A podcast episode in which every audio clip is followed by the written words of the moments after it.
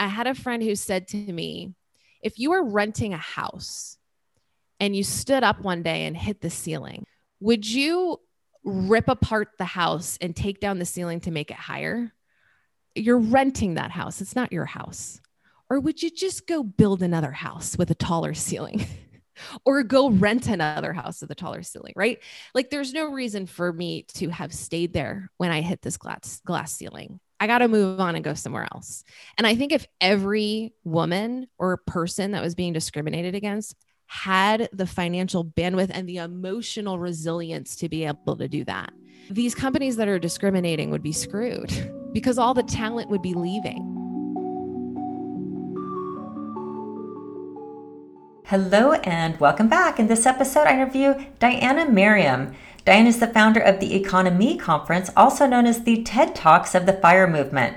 FIRE standing for Financial Independent Retire Early. She's also the host of the popular podcast Optimal Finance Daily, where she narrates articles from the best personal finance blogs on the planet. After getting out of $30,000 of debt in 11 months, she used her newfound financial freedom to negotiate a remote working arrangement with her employer, take a two month sabbatical to walk 500 miles across northern Spain on the Camino de Santiago, and launch her new business. Diana saved 60% of her income and is on track to be financially independent by the time she's 40. We called this episode The Power of FU Money because it was her powerful money narratives and habits that allowed her to quit her high paying job that was soulless to start her new business without any financial worries. If you wish to hear a powerful mindset around money from a young woman who is kicking ass financially, well, you'll wish to listen in. Please enjoy my conversation with Diana Merriam. Welcome back. I'm so glad to take off um, to take our conversation from where we left off last time. And just for everybody listening, I'd love you to tell your story. It's such a good story. Well, thank you so much for having me, Christina. I am thrilled to chat with you today.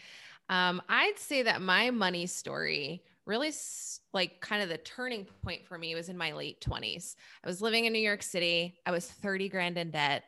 And, you know, I had been so focused on my career and realized that I really didn't have much to show for it because I was just wasting my money living it up in New York City. I was having my 20s, as they like to say. And I discovered this blog called Mr. Money Mustache. And he's one of the most popular bloggers in the FIRE movement, which stands for Financial Independence Retire Early. And when I found this blog, it just completely changed my relationship with money. I like to describe it as this like refreshing punch in the face because it really helped me see how wasteful I was being. It helped me see that how powerful money is as a resource. And, you know, I had this mentality when I was younger that I would figure out money later when I was making my millions, right? And it's great that I had confidence in myself that in, in my earning abilities. However, it's not a good financial strategy. And it led me to be 30 grand in debt at 28 years old. And half of my debt was credit card debt simply from living outside my means. And then the other half of my debt was from student loans, which really doesn't sound too bad, right? 15 grand in student loan debt is nothing compared to what most people walk away with. However, I went to school on a full academic scholarship. I shouldn't have had any student loans. And I took out loans for living expenses because nobody told me that I shouldn't, right? I really didn't need that money. I could have made it work, um, but it was offered to me. And so I just took it. And so I had the student loan debt. So, based on what I learned on changing my mindset around money, it enabled me to get out of 30 grand of debt in 11 months, which was way faster than I ever thought was possible before I changed my mindset around money. And then from there, I started saving about 60% of my income. And that opened up a world of opportunity for me. It gave me the confidence to ask my employer to move away from New York City. I moved to Cincinnati, which is one of the lowest cost of living metro areas in the country.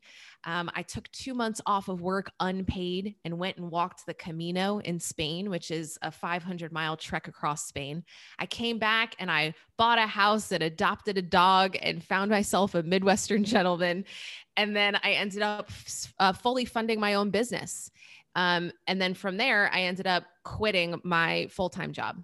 So, I mean, it it seems like such a crazy chain of events in just, I mean, this was fall of 2015 when I discovered the fire movement and to look back on like how I, far I've come since then, I had no idea that any of this was possible. I really didn't.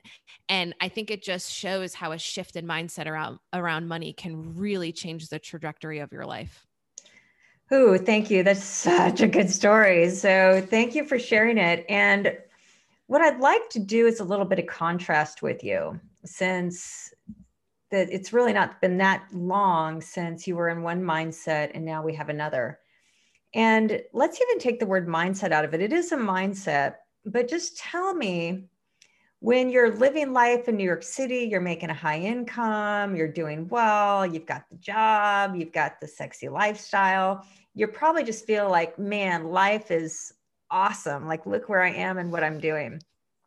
But share with me and the listeners what was the obliviousness to? So, what was like the way of thinking and behaving mm-hmm. that was so natural that, you know, in, invisible in a way that you were just in that type of what I call lifestyle or way of being? Yeah. Well, I would say number one, you know, based on on your comment that like, oh, it's this sexy lifestyle and I was so happy. I actually don't think I was very happy. I was partying a lot and going out with friends and like had this endless stream of men I was casually dating, right? But I wouldn't say that the way I was spending money was aligned with my values and was making me very happy. Um, so I think where the mindset shift happened was really recognizing that every dollar I earn, I'm spending, but I'm either spending it on stuff or going out drinking with my friends, or I'm spending it on creating options, creating time and freedom in my life. And that form of spending is in terms of saving and investing. So just looking at, you know, every dollar coming in and seeing how wasteful I was being and that the way I was spending money was not leading me to where I wanted to be is I think that realization made me just do a complete 180. I also recognized that I have been conditioned, we all have been conditioned to be consumers since the day we were born. And our society tells us to want more, to buy more, and that stuff is going to make you happy. And what I learned is that the stuff I was buying and the wasteful spending I was doing was not making me happy. The things that make me happy are relationships with other people, which I was severely lacking at the time, even though I was partying all the time. It was very on the surface relationships. Um, it's the ability to be creative and put something out into the world that you're really proud of. And it's autonomy over your time. I didn't have any of those things when I was wasting money. I needed to build that into my life by actually spending less and saving and investing my money. So when you say wasteful, that's a judgment really. So what do you mean wasteful? Why, why, why would why would you consider it wasteful? Is it because it was going towards a, a life and lifestyle that really didn't make you happy? So you're wasting your money on stuff and a life that at the end of the day didn't matter? Yeah. Okay. I mean, I I think going out and, you know, partying all the time was that leading me to where I wanted to go. And I think I at the time I didn't even have clarity on where I wanted to go. That was my follow-up question. Like, did yeah. you know where you wanted to go? I mean, that's part of it, right? That if we don't have exactly. we don't know what we want or what's important to us or or what some, you know, end game is, even if it's, you know, in a short horizon of time, like just a near future how right. could we ever if we don't even have that if that's oblivious you know if it's not even in the thought pattern whatsoever exactly and i think when i say wasteful it's because i've gained a lot of satisfaction out of being resourceful.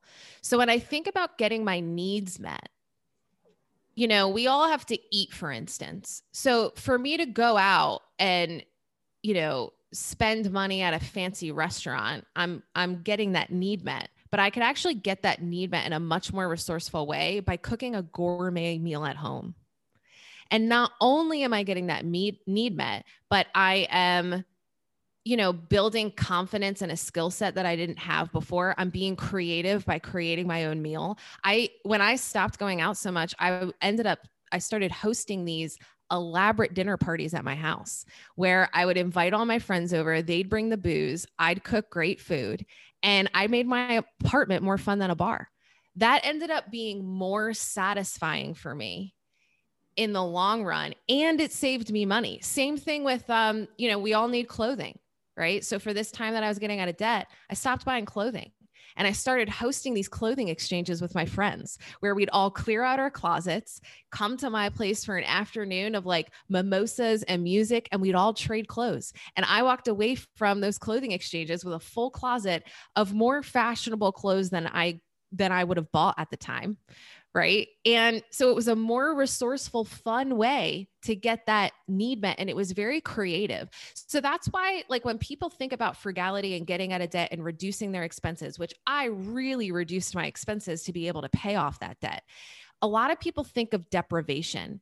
And I think that if if it feels like deprivation, I would challenge you to get more creative with it because I found the creativity very satisfying. Yeah, you know, what I found too is, and I like the word resourceful because it does force you to be more creative, but there's also the satisfaction. Like, you know, it's so easy to spend money on luxuries or being taken care of, like, oh, I don't wash my dishes anymore because I make a high income and I don't do my landscaping anymore because I make a high income and I don't I don't make my beds anymore because I have a high income and I don't cook my food anymore because I have a high income. And all of our money gets taken away by consumption and services or convenience or quote unquote like these pleasures. Like, oh my, I'm almost too above that type of thing, yeah. type mentality that can kind of creep in, which there's nothing wrong with that. Again, no judgment. What, what I found, I get just like this personal satisfaction by taking care of my own stuff. Oh yeah. And sometimes where I might where I used to maybe have the maid like once or twice a week, now I just like put my stuff up, doing my things, taking care of my place and she comes once a month just to kind of do some deep cleaning type thing. And you know, so or the eating out thing, like it used to be eating out all the time and now there's the satisfaction of eating at home and eating healthier and everything else and not spending as much money. But then when eating out, it's more of a novelty, right? It's yeah. more of an experience. It's more like a treat as opposed to kind of an expectation or just a normal day-to-day life. So I've just found there's so much satisfaction in taking care of Absolutely. my life in a way, you know, that feels good. And then I'm like, damn, that really looks good, you know, or whatever the case is. Absolutely. Yeah. I think, was it um, George Bernard Shaw who said that happiness is not in seeking more but in developing the capacity to enjoy less. And i think when you when you have self-imposed restriction that to me is the key difference. I wanted to learn to live below my means on my terms before it was imposed on me by external uh you know factors like if i lost my income for instance. So by like using by by choosing to reduce my expenses i was learning this these skills these frugal skills on my own terms. And and that's what led to like the creativity and resourcefulness. I don't know if the process would be as enjoyable if it was due to a loss of income. So you know and and i think just learning about money from mr money mustache it it just really reoriented me. And you know one it's funny you talk about like luxury and convenience. He one of the my favorite lines from him is that luxury is a weakness because if you are so used to having that luxury you need to fund that. And now you have more pressure to make an income. If you can learn to be satisfied uh, by reducing your expenses, it's like it feels to me like a superpower. And it's enabled me to do a lot more with my money than that is more satisfying, like walking across the country or funding a business, right? It, these are all trade-offs that we make. And um, yeah, it's it's just been a really interesting discovery for me that I did not expect. Oh, I love that luxury is a weakness. It reminds me of that one of the Parkinson's laws of money And Parkinson's law of money says it's kind of twofold. And the first part says expenses will always rise to match income. There's always that mm-hmm. lifestyle creep or that expense creep that naturally happens when we're not paying attention to our money. Mm-hmm. Like you said, really looking at every dollar. The follow up to that is what was once a luxury becomes a necessity. Yeah. And so we get used to this expensive lifestyle. And then if it had, if the economy corrects or if you lose a job or something happens in this force, but you don't want to let go of the luxury, you don't, you moved up to that very fancy top of the line BMW, something changes. You don't want to go back to the Honda. It's like there's this entitlement almost. And so that luxurious lifestyle, to your point, can, I like that, can be a weakness. It can be, you know, we just get used to it or we feel that we need that external validation what will people think if i if i downgrade the car right yeah well and if you recognize that the material possessions in your life aren't really contributing to your happiness it's easy to make those trade-offs. So like for example you know i bought a $6000 used mazda 3 2010 mazda 3 right? It is not a fancy car. I could certainly afford more a, you know, a, a, a nicer car, but I don't value that. And I don't, my self worth is not determined by what I drive. So, you know what I did instead? I put a sticker on the back of it that says, my other vehicle is a 401k. right? My money is not I in my car. It. Oh my God, that is so good. That's so good. Well, it's just funny too. Like when you really adopt this type of mindset and lifestyle. And to your point, there is that, for example, I had this exit in one of my assets this last, like at the beginning of the year. And so I got a bunch of cash and out of selling this, actually, this piece of real estate. And I had this thing like my car is a 2012, I paid cash for it. It's a nice car. And, but it's, you know, it's, it's used. I've driven this thing, right? And so I thought, well, maybe you know maybe i'll finally buy me a new car with this cash because just do something nice for myself type of thing and you know i could afford it. Then when i got all the money and it's all sitting there i couldn't buy the car. I want i had to put it into more assets. You know i just yeah. you know in that case i put it into cryptocurrency but my point was cryptocurrency or car make money or have just a nicer pair of wheels to drive. I'm just going to keep driving the car till the wheels fall off and i'm going to just make money with the money and even though I, and you know, it's just, I had that opportunity to make that choice. The choice was, no, it's just so much more fun to, to see the money grow. I can drive this Definitely. car for, you know, for a while longer, you know? Totally agree. Yeah. It, but it's just different, right? It's, it's, yep. you know, it's just, it's, it's kind of the opposite of what I'd say kind of the normal mindset is like, oh, yay, a bunch of money. Let's go buy a new stuff. Yeah. I mean, when people think like, oh, I want to get rich, it's because they imagine all this fancy stuff that goes along with it. And I think the reason why we desire that is again, we have been conditioned since birth to desire that because we think we make assumptions about what that stuff is going to feel like to have. And who was it? Was it Jim Carrey who said, I wish everyone could be rich and famous so that you realize you don't want to be rich and famous? Because it's not going to feel the way you think it feels. If that was true, then no rich people would be depressed. And there's a lot of depression amongst the rich, right? It's it's a bill of goods we've been sold. And I think that money can actually be used um, to really pursue personal development. That's what I found in my in my life because when I stopped spending money and going out so much, I started spending more time alone. I started enjoying my own company. What a concept. I'd never done that before. I was constantly distracting myself, right? I started reading a lot. I started journaling. I started working out more. I started taking really good care of myself. That makes me feel wealthy. And that doesn't require any spending of money. Yeah. Wow. So good. That also makes me think that that just again I, I love this exchange but on a personal note you know i i own this house in the austin hill country. It's a beautiful home. It's a it's a like a multi-million dollar house. It's beautiful. I built it. It's in the setting. But then it was just so much drag even though it was paid off and everything it's just so much a drag to take care of it and just oh, all yeah. the expenses just to keep it going. And then finally i just thought screw that. I'm just going to downsize and just downscale yeah. my life and the point being that now I'm like in a 1300 square foot little bungalow, you know, radically different lifestyle, so small, you know, I have to like change out my closets every, you know, before I had so much closet space, I could fill every closet. Now I have to change out my closets because I have so little closet space, for example. But the point is that I'm just as happy here as I was there, if yeah. not happier, you know?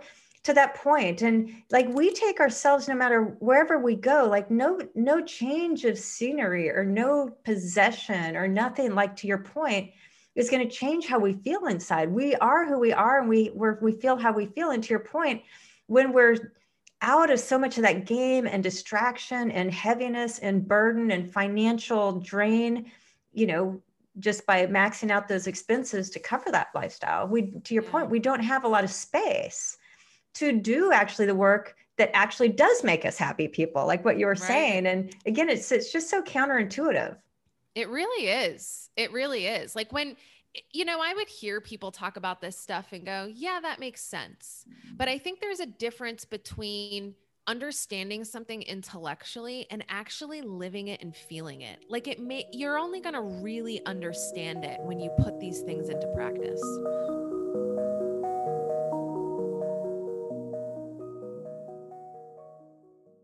So let me ask you a couple things. So when when we're saying when you're using the word financial independence, you know, one thing with the fire movement that you know, there's so many things about the fire movement that are just right on. There's other aspects I don't necessarily agree with. I'm not opposed yeah. to them, but I don't necessarily agree that, to them for myself.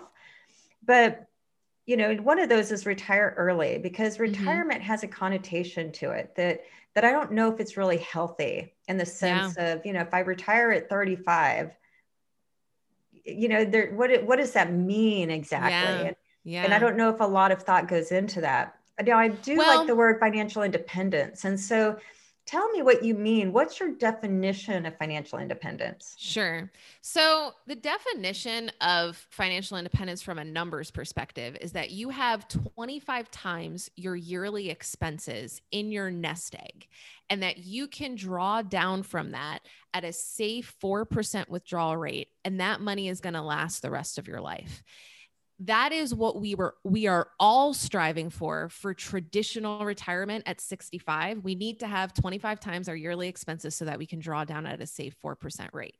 So the fire movement just aims to get to to reach that point sooner in life to reject the notion that you have to wait until 65 for that. That you know if you're looking for autonomy over your time you don't necessarily need to wait that long. So it's not that's that's kind of the the definition for financial independence. When it comes to retirement it's a tough word because most people think of retirement and think, well, I'm going to be sitting around all day doing nothing. And that to me sounds like a nightmare. If you are 65 and you're doing that, please don't do that. Even if you're retiring at traditional retirement age, please don't sit around and do nothing because I think that effort is the spice of life and that you, you know, I've watched many people retire and fall into depression because if you're not giving yourself anything to do, it's not a great place to be, right? What I think the fire movement is all about is separating your work from your finances. I don't think it necessarily means that you don't work. I think that you just don't have any pressure for that work to provide for your livelihood. So when I think about, you know, even the stuff that I've been able to do and I'm not financially independent, um, you know the business that i founded i don't make any money off of it. I actually the idea behind this business called the EconoMe conference it's basically like the ted talks of the fire movement. It's an event i produce. And the idea of it came from me thinking what would i do with my time if i didn't need to make money? And i decided i wanted to create a party about money and to not have any worry about making money off of it and so it's like a full time job, it's a lot of work. But I don't need it to provide for my livelihood. That was the goal of, of creating that business. And so I I get it that it's confusing to people like why would I want to retire early? I think financial independence opens up the option to do that. It opens up the option for a mini retirement. Maybe you take a year or two off, go do something cool and then become self-employed or, you know, go find another job, do whatever you want to do. I think it's much more about creating options and retirement is the ultimate option. So that's why I think we call it fire is because it creates that option for you, but it doesn't necessarily mean you've got to execute it the way that everybody else thinks you should. Yeah, and financial independence is time freedom.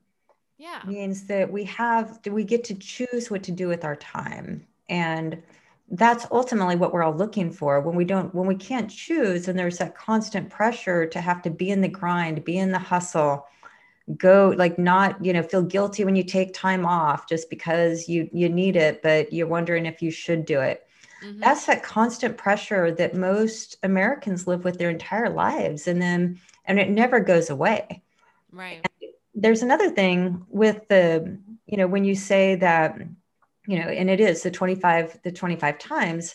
So what that means though is the earlier you start, the better. Yeah. And you know, so much that's what I love, like at your age and what you're doing, and like my daughter's age, is this it's a different mindset and the and the idea that I really can have financial independence and all that time freedom by the time when most people are just getting started. Yeah. Because at the same time, you can start at 25 and maybe be done at 45, as opposed to start at 45 and be done at 65, you know, exactly to have those freedoms. And, you know, and, and age matters. 100%. And I, you know, I just love this. Like there's this idea, like you said, that your mindset was I'll worry, worry about working on the finances later, figuring out the money thing later. When I'm rich, then I'll then I'll worry about the the money. And again, that's just such the normal common sense, isn't it? Yeah. Yeah. Well, I think what I realized too is that if you can't manage a thousand dollars, you can't manage a million dollars. You know, money management is actually to me very simple. Live below your means, increase the gap between your income and expenses, and invest that. And the more time you have to do it, the better off you're going to be. You know, I think a lot of young people don't care about saving for retirement because it feels like it's so far away.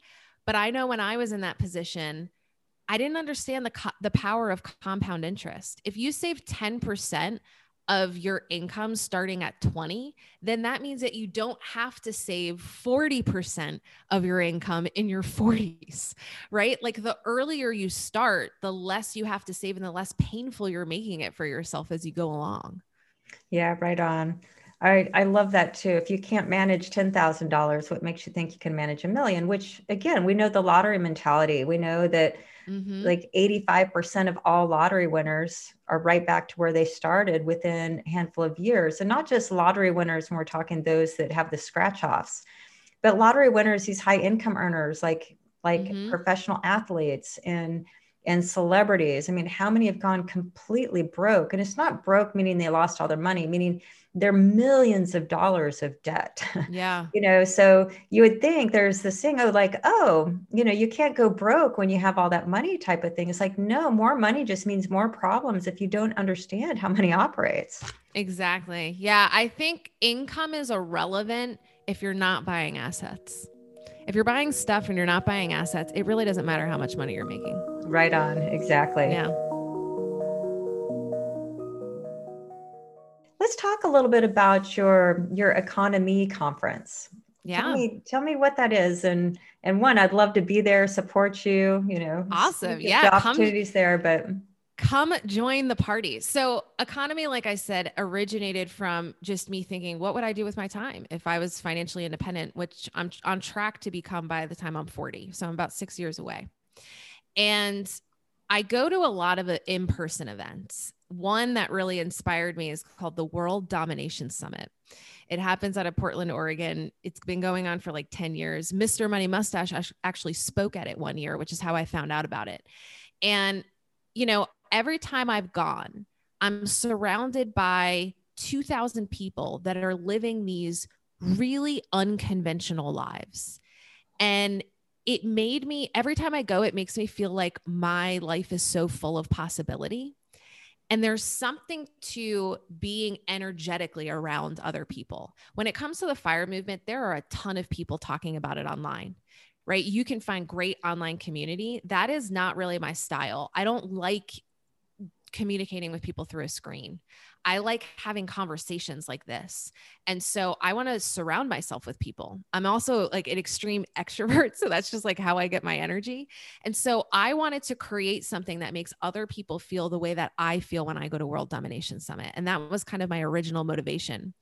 And it's it's really incredible. I mean, we had our first event on March 7th of 2020, which I really feel like I dodged a bullet because it was one week before everything shut down. And I worked on this thing for 20 months. So I just feel like someone is looking out for me up there because I, I felt very lucky that we were able to do it. But we had 250 people come to what has been described as a party about money.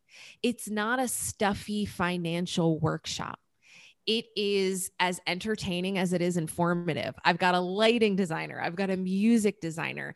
The the speakers are incredible and they're talking about financial independence from a number of different angles, whether it be tactical like how do you get out of student loan debt or what do you do with when you get a big medical bill? or more inspiring like how do you think about money in a way that's going to benefit you over the long term I, I think the the community aspect of this was really important to me because money is such a taboo subject and it carries a lot of shame and it's it's really tough for people to talk about. So to be able to create a community where we're open and optimistic about this incredible resource has just been really rewarding for me.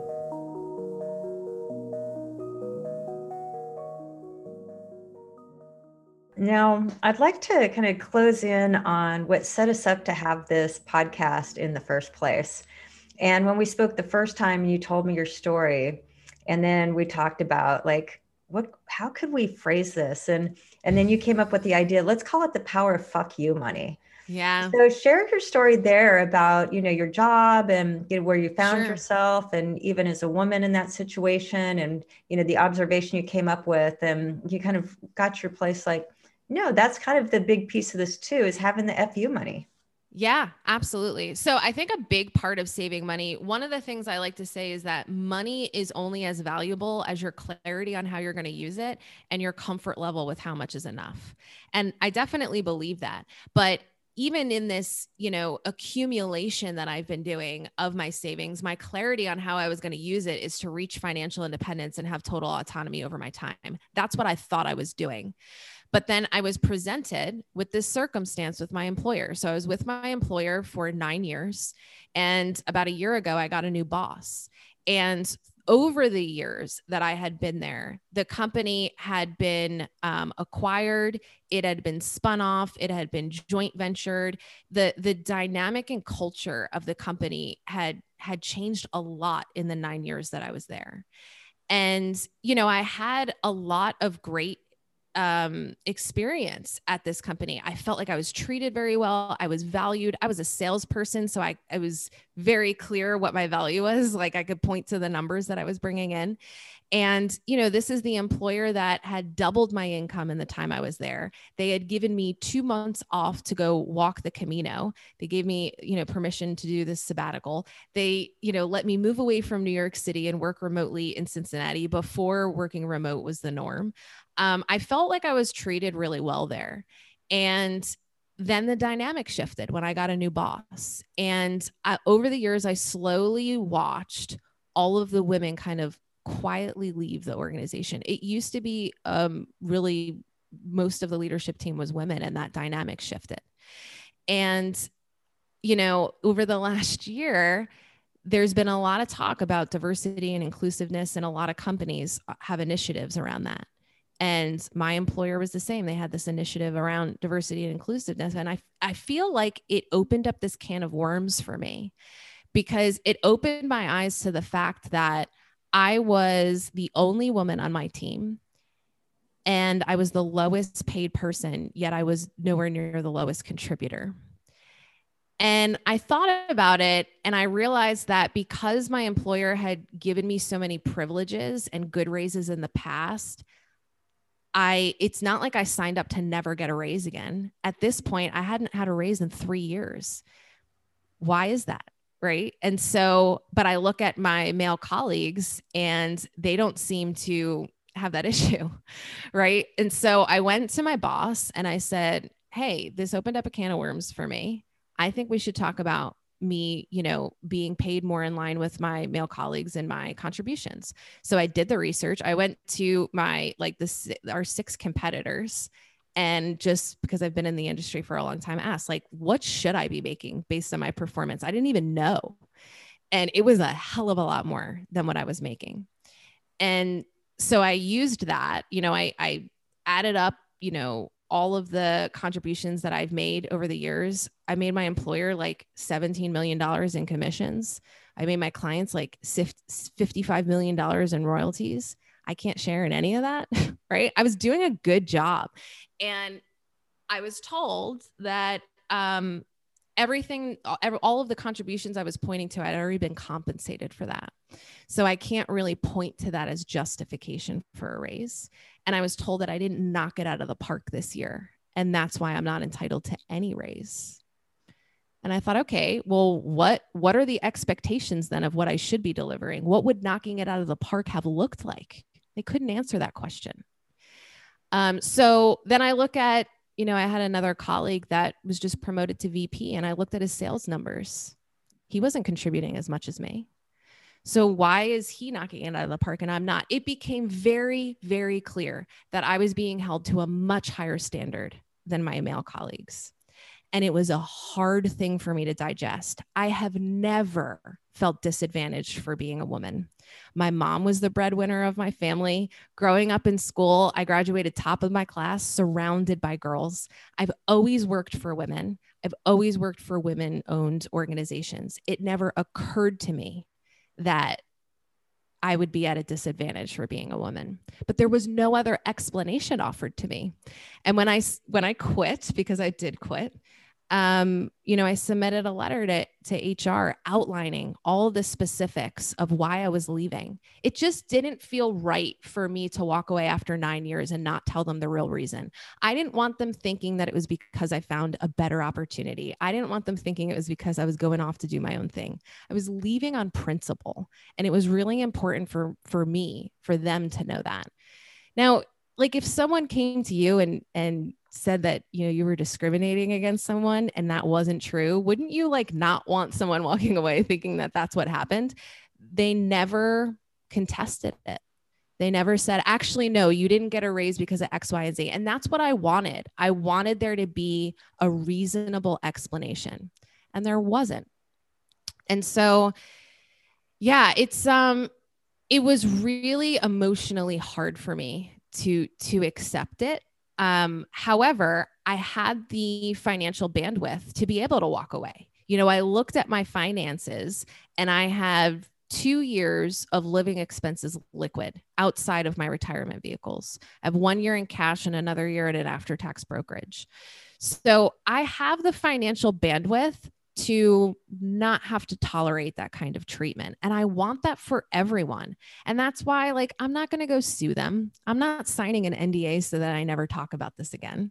I want to talk about this because I think that's how I'm going to be the most helpful to other people is to recognize that I think the best way to fight discrimination is to walk away, honestly you know if if you hit a gla- if you hit a glass ceiling someone said this to me when i was thinking about leaving and dealing with all of the emotions around it. And by the way my support system i can i would not have been able to do it if i didn't have the support system that i have and and the people that spent hours with me on the phone analyzing this because i wanted to be wrong. I did not want to think that i was being discriminated against. And so i i needed a lot of coaching through that and I had a friend who said to me, if you were renting a house and you stood up one day and hit the ceiling, would you rip apart the house and take down the ceiling to make it higher?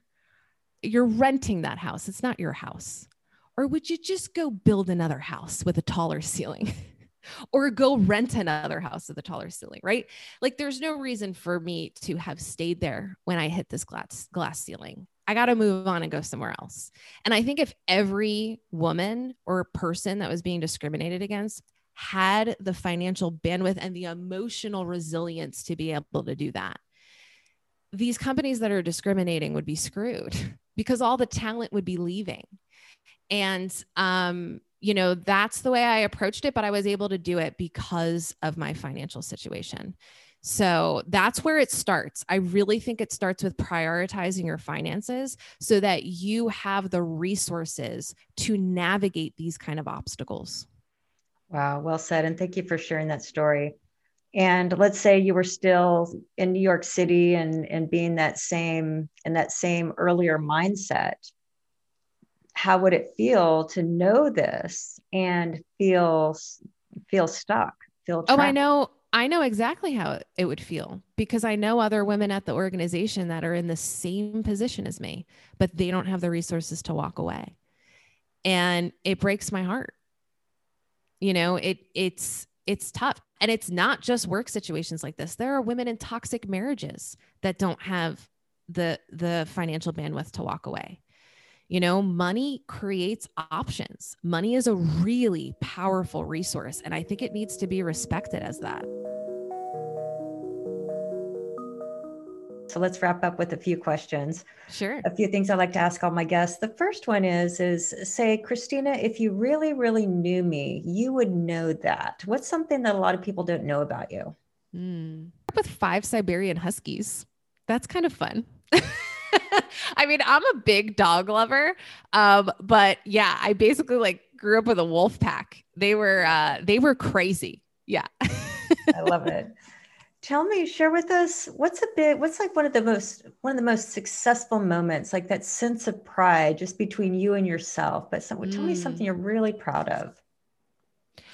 I would say, man, there are a number of moments, but when I was on stage at the EconoMe conference last year, you know, I think of starting my own business as like the most intense form of therapy because it really forced me to go to battle with my insecurities. It really forced me to put myself out there. And even having this conversation with you, like, I'm, you know, I'm kind of laying a lot on the line of, of, you know, what I've been through. And, and I just naively went into this business thinking I'm just an event producer. I'm not a content creator. I'm not going to, you know, I don't need to, it to be about me. I'm creating a stage for other content creators. I'm just an event producer. And through the process of building it, I realized like I have to put myself out there and share and connect with people in that way. So when I got on the EconoMe stage, it, you know, I actually went through a really deep depression in battling those insecurities and I was going to cancel the conference. I was like, I can't do this. You know, there were a lot of moments where I just thought, let me throw in the towel. Why am I doing this to myself? I'm not even making money off of this. Right? What's the point? And but then when I stood on that stage and I looked out at this audience of 250 people that I gathered in this room for this purpose, it I was so proud of myself for not quitting. So incredibly proud of myself for not quitting. Yeah. Yeah, there's a lot there too that we can we can reach the edge of throwing in the towel, but you don't throw in the towel, you keep going and look back and be like, I'm so glad I just, you know, held on to that grit and made it happen. So yeah, congrats. Because I think Thank what you.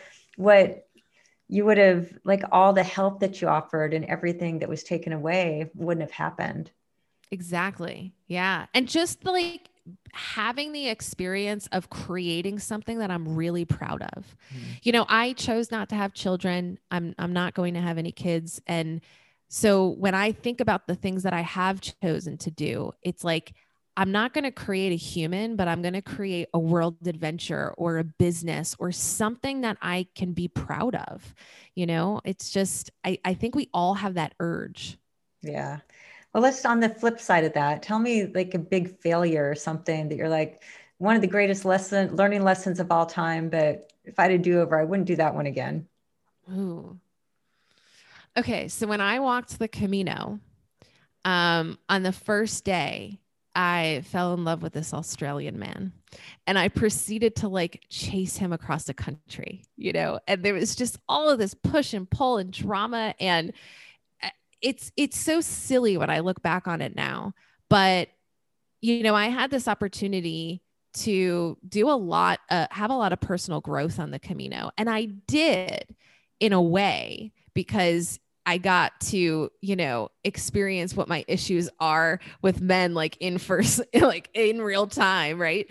Um but I I think I I gave myself a lot more pain than I needed to on that trip because I wasn't accepting what was being shown to me. Mm. I wanted it to be another way. Nice. And it's like I was fighting with reality. And whenever we fight with reality, this is a great quote from Byron Katie, one of my favorite authors. Um, she wrote this book called Loving What Is. And she says, if you fight with reality, you'll lose, but only 100% of the time. so, yeah, I was fighting with reality on that trip. I love it. All right. One final question to wrap us up. What's a big fat myth that you'd like to bust?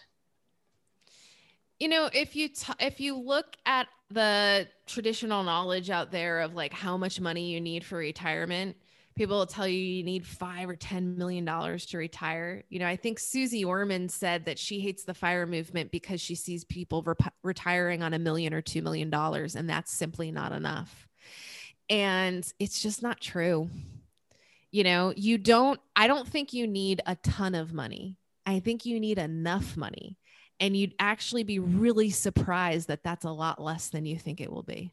So true. Well, thank you so much for being here today. There's so many golden nuggets in this conversation and you are remarkable. I love your your energy, your fire and your commitment to this mission and everything that you're doing. And I really like the idea where you said it's a party about money. It's like hell yeah. Oh yeah, let's do it. All right, girlfriend. Well, thank you so much for being here today. Thank you. If you're inspired by today's show and you're the kind of person who likes to help others, there are some easy ways that you can help me.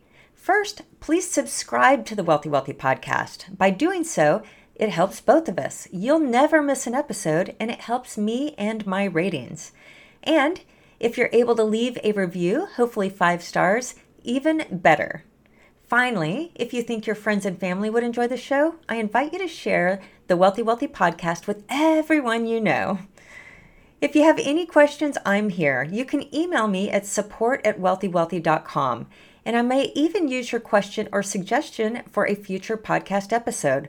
Also, if you want to be motivated and inspired more regularly, connect with me on Instagram or LinkedIn at Krisstina Wise. That's K R I S S T I N A W I S E. I believe we are all on this journey together towards finding our sovereignty and freedom. And I'd love to be part of your journey. I'd love to help you, and especially on the financial side. So learn more at sovereigntyacademy.com. As always, thank you so much for listening and being part of the Wealthy Wealthy community.